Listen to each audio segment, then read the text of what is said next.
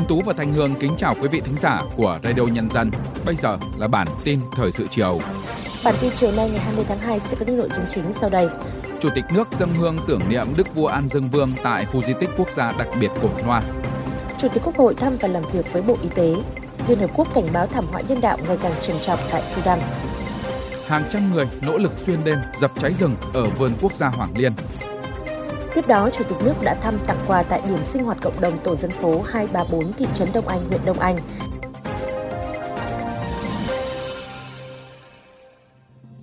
Sau đây là nội dung chi tiết. Nhân dịp xuân mới Giáp Thìn, nhằm tri ân các bậc tiền nhân, giáo dục truyền thống đạo lý uống nước nhớ nguồn, sáng nay 20 tháng 2, Chủ tịch nước Võ Văn Thưởng đã tới dân hương tưởng niệm Đức vua An Dương Vương tại khu di tích quốc gia đặc biệt Cổ Loa, huyện Đông Anh, thành phố Hà Nội. Cùng dự có Ủy viên Bộ Chính trị, Bí thư Thành ủy Hà Nội Đinh Tiến Dũng. Trên mảnh đất cố đô Cổ Loa, Chủ tịch nước cùng đoàn đại biểu đã thành kính dân hương, dân hoa, tưởng niệm tri ân công lao to lớn dựng nước giữ nước của Đức vua An Dương Vương, người có công lập nên nhà nước Âu Lạc. Nhân dịp này, Chủ tịch nước đã trồng cây lưu niệm tại khu giếng ngọc nằm trong khuôn viên khu di tích quốc gia đặc biệt Cổ Loa. Theo phong tục truyền thống đầu năm, Chủ tịch nước đã chúc Tết và mừng tuổi các cụ cao niên trong tổ dân phố. Nói chuyện với bà con nhân dân, Chủ tịch nước bày tỏ vui mừng khi thời gian qua huyện Đông Anh đã phát triển nhiều mặt, đô thị khang trang sạch đẹp, một nông thôn vươn mình phát triển mạnh mẽ nhưng vẫn giữ được hồn quê. Cũng tại Trung tâm Văn hóa, Thông tin và Thể thao huyện Đông Anh, Chủ tịch nước đã thăm các phòng trưng bày truyền thống về lịch sử dựng nước và giữ nước của dân tộc, lịch sử của thành Cổ Loa. Trước đó trong sáng nay, Chủ tịch nước đã tới thăm tặng quà tại trường mầm non Phúc Lộc, xã Uy Nỗ, huyện Đông Anh. Sáng nay, Chủ tịch Quốc hội Vương Đình Huệ và đoàn công tác đã tới thăm và làm việc với Bộ Y tế. Qua báo cáo của Bộ Y tế và ý kiến của các thành viên đoàn công tác, Phát biểu tại cuộc làm việc, Chủ tịch Quốc hội bày tỏ vui mừng lần đầu tiên đến thăm và làm việc với Bộ Y tế trên cương vị Chủ tịch Quốc hội, đồng thời biểu dương ngành y tế từ đầu nhiệm kỳ đã vượt qua mọi khó khăn, kiểm soát khống chế thành công đại dịch COVID-19. Trân trọng cảm ơn những đóng góp hy sinh thầm lặng của những chiến sĩ áo trắng đã bất chấp nguy hiểm, sẵn sàng hy sinh sức khỏe, tính mạng của bản thân, đi vào tâm dịch, cống hiến hết sức mình, bảo vệ sức khỏe, tính mạng và cuộc sống bình yên của nhân dân. Về nhiệm vụ trọng tâm trong thời gian tới, Chủ tịch Quốc hội mong muốn Bộ Y tế và toàn ngành y tế tiếp tục quán triệt đầy đủ vai trò của ngành y tế, lời căn dặn của Bác Hồ đối với cán bộ nhân viên y tế và chủ trương của Đảng ta đối với lĩnh vực y tế. Tập trung nhất tại nghị quyết số 20, nghị quyết số 21 của Trung ương Đảng về bảo vệ chăm sóc, nâng cao sức khỏe nhân dân và công tác dân số trong tình hình mới. Chủ tịch Quốc hội cũng cho rằng cần nghiên cứu đề xuất chế độ, chính sách đãi ngộ phù hợp cho cán bộ y tế trong tổng thể cải cách chính sách tiền lương, có giải pháp khả thi cùng những chính sách mang tính ổn định, lâu dài để giữ chân nhân viên y tế thu hút trọng dụng nhân lực trình độ cao chuyên môn giỏi. Chuyển sang một số thông tin thời sự quan trọng khác. Sáng nay 20 tháng 2 tại Hà Nội, Ban tuyên giáo Trung ương, Bộ Thông tin và Truyền thông, Hội Nhà báo Việt Nam đã phối hợp với báo Nhân dân tổ chức hội nghị giao ban báo chí đầu xuân Giáp Thìn 2024 đây là sự kiện đã trở thành truyền thống đầu năm mới của những người làm báo trong cả nước. Đồng chí Nguyễn Trọng Nghĩa, Bí thư Trung ương Đảng, trưởng ban tuyên giáo Trung ương, cùng các đồng chí ủy viên Trung ương Đảng, Phó Thủ tướng Chính phủ Trần Lưu Quang, Phó trưởng ban thường trực ban tuyên giáo Trung ương Lại Xuân Môn, Bộ trưởng Bộ Thông tin và Truyền thông, Phó trưởng ban tuyên giáo Trung ương Nguyễn Mạnh Hùng, Tổng biên tập báo Nhân dân, Phó trưởng ban tuyên giáo Trung ương, Chủ tịch Hội Nhà báo Việt Nam Lê Quốc Minh chủ trì hội nghị. Kết luận tại hội nghị, trưởng ban tuyên giáo Trung ương Nguyễn Trọng Nghĩa cho rằng trong năm 2024 có ý nghĩa rất quan trọng trong việc thực hiện nghị quyết đại hội lần thứ 13 của Đảng và hướng tới đại hội 14 của Đảng, năm kỷ niệm nhiều sự kiện quan trọng của đất nước. Với những người làm báo cách mạng, năm 2024 cũng là năm bận rộn với các hoạt động tiến tới kỷ niệm 100 năm nền báo chí cách mạng Việt Nam vào năm 2025.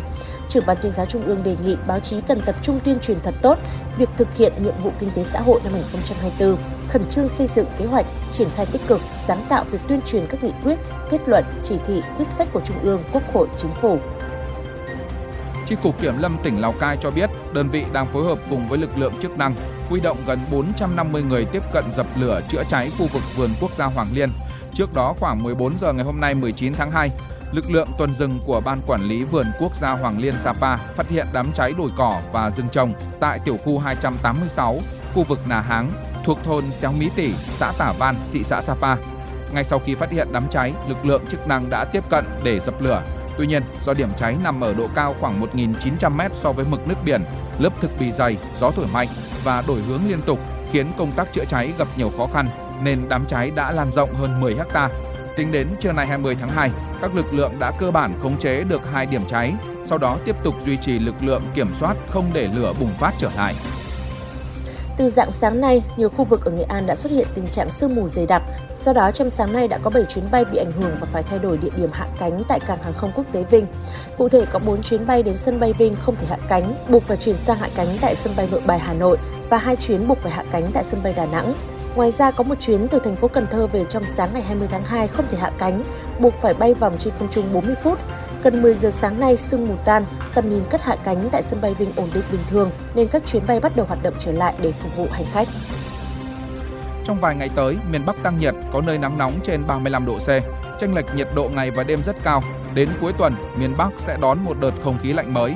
Theo Trung tâm Dự báo Khí tượng Thủy văn Quốc gia, miền Bắc sẽ duy trì thời tiết có mưa vài nơi, sáng sớm có sương mù và sương mù nhẹ rải rác, trưa chiều trời nắng.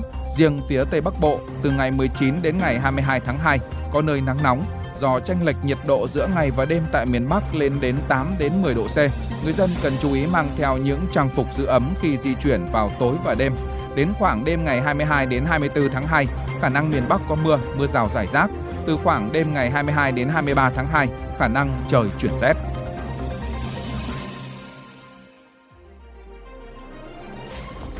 Chương trình tiếp tục với phần tin quốc tế. Trong một phát biểu ngày 19 tháng 2, người phát ngôn Tổng thư ký Liên Hợp Quốc Stefan Dujarric cho biết ít nhất 25 triệu người trên khắp Sudan, Nam Sudan và Cộng hòa Chad đang phải đối mặt với tình trạng gia tăng nạn đói và suy dinh dưỡng do cuộc xung đột lan rộng ở Sudan.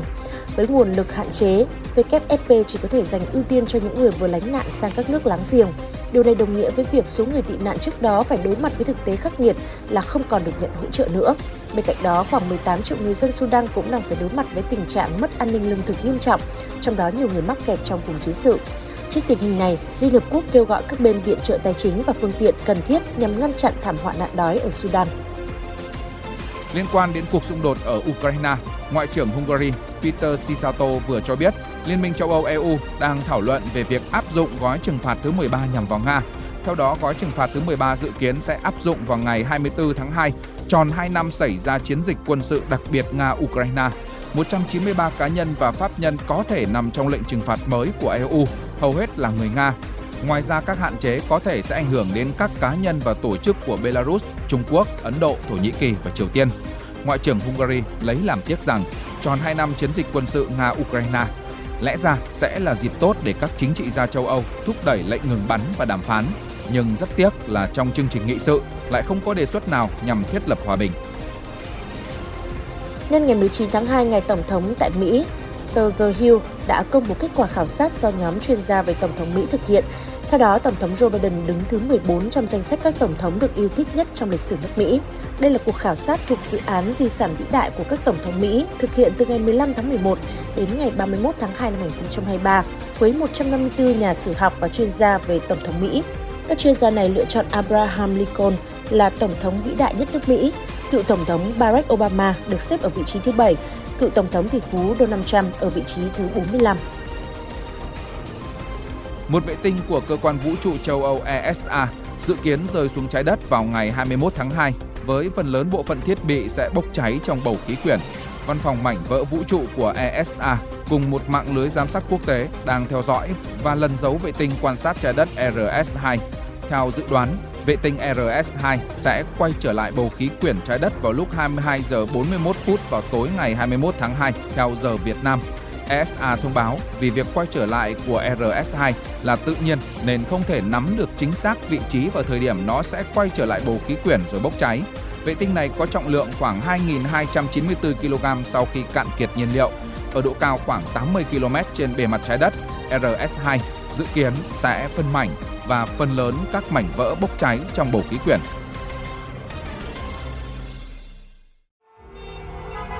Giữa bộn bề công việc giữa những áp lực của cuộc sống.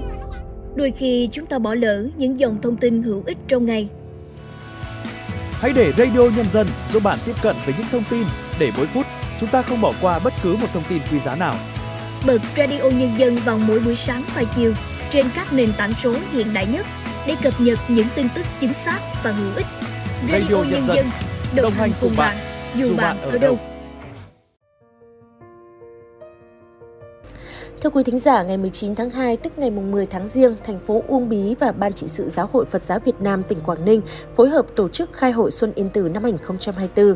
Đây là một trong những lễ hội lớn và kéo dài nhất khu vực phía Bắc, thu hút hàng vạn tăng ni Phật tử và du khách về với vùng đất Phật linh thiêng để chiêm bái vãn cảnh. Năm nay, lễ khai hội Xuân Yên Tử truyền thống được tổ chức theo hướng trang trọng, tiết kiệm và mang đậm bản sắc của dân tộc. Trong đó phần lễ khai hội với các nghi thức như gióng trống, thỉnh chuông khai hội, nghi lễ cầu quốc thái dân an, lễ đóng dấu thiêng Yên Tử. Ông Phạm Tuấn Đạt, Chủ tịch Ủy ban nhân dân thành phố Uông Bí, tỉnh Quảng Ninh cho hay, từ nhiều năm nay, lễ hội Xuân Yên Tử đã trở thành điểm hẹn cho du khách hành hương chiêm bái vào dịp đầu năm. Để à, tiếp tục xây dựng và nâng tầm vị thế của khu di tích lịch sử quốc gia Yên Tử. Trong thời gian vừa qua, tỉnh Quảng Ninh đã chủ động phối hợp với tỉnh Hải Dương và tỉnh Bắc Giang hoàn thành xây dựng bộ hồ sơ khoa học đệ trình lên tổ chức UNESCO thế giới để xem xét công nhận là di sản thế giới. Yên Tử được biết đến là chốn địa linh, là phúc địa của quốc gia, nơi linh thiêng và kỳ vĩ, gắn liền với tên tuổi và sự nghiệp vĩ đại của nhà chính trị lỗi lạc, nhà văn hóa lớn Trần Nhân Tông, vị vua đã lãnh đạo quân và dân Đại Việt hai lần đánh thắng giặc Nguyên Mông xâm lược. Sau hai cuộc kháng chiến lẫy lừng ấy, khi mảnh đất thanh bình, Ngài đã rời bỏ ngai vàng, nhường ngôi cho con là vua Trần Anh Tông để chuyên tâm nghiên cứu đạo Phật. Chị Vương Thúy Minh Sang, một du khách Hà Nội chia sẻ. Đây là lần đầu tiên mình đến Yên Tử nhưng mà mình à, thấy ờ, ở nét cổ kính vừa cổ kính vừa hiện đại từ Yên Tử. Và ngày hôm nay thì mình sẽ chuẩn bị ờ, ờ, đi cáp treo lên chùa Đồng và mình cũng rất là muốn đến để khám phá ờ, cái tượng Phật giáo Trần Nhân Tông. Lễ hội Xuân Yên Tử năm nay còn có nhiều điểm mới như tổ chức các trò chơi dân gian, biểu diễn văn nghệ truyền thống, trưng bày triển lãm tranh, ảnh, tuyên truyền, quảng bá về giá trị và vẻ đẹp hùng vĩ thiêng liêng của Yên Tử. Ông Lê Trọng Thanh, Phó trưởng ban tổ chức lễ hội Xuân Yên Tử cho biết, để bảo đảm cho du khách được du xuân hành hương an toàn thuận lợi, công tác hậu cần bảo đảm an ninh đã được ban tổ chức chuẩn bị và lên kế hoạch từ trong năm. Cái lúc mà khách đông nhất thì chúng tôi bố trí 100% anh em à, à, phục vụ, còn lại thì những cái lúc thấp điểm anh em có thể nghỉ ngơi và gối nhau. Thì khi mà bố trí các cái ca gãy như thế thì à, thấy là cái hiệu suất làm việc của anh em tốt lên. Ban tổ chức lễ hội cho biết thêm, Hội Xuân Yên Tử năm nay sẽ thu hút rất đông du khách hành hương chiêm bái. Trong 9 ngày đầu tháng riêng, khu di tích Yên Tử đã đón 138.000 lượt du khách, tăng 19% so với cùng kỳ năm 2023. Riêng trong ngày đầu khai hội năm nay đã thu hút trên 20.000 lượt du khách về với non thiêng Yên Tử.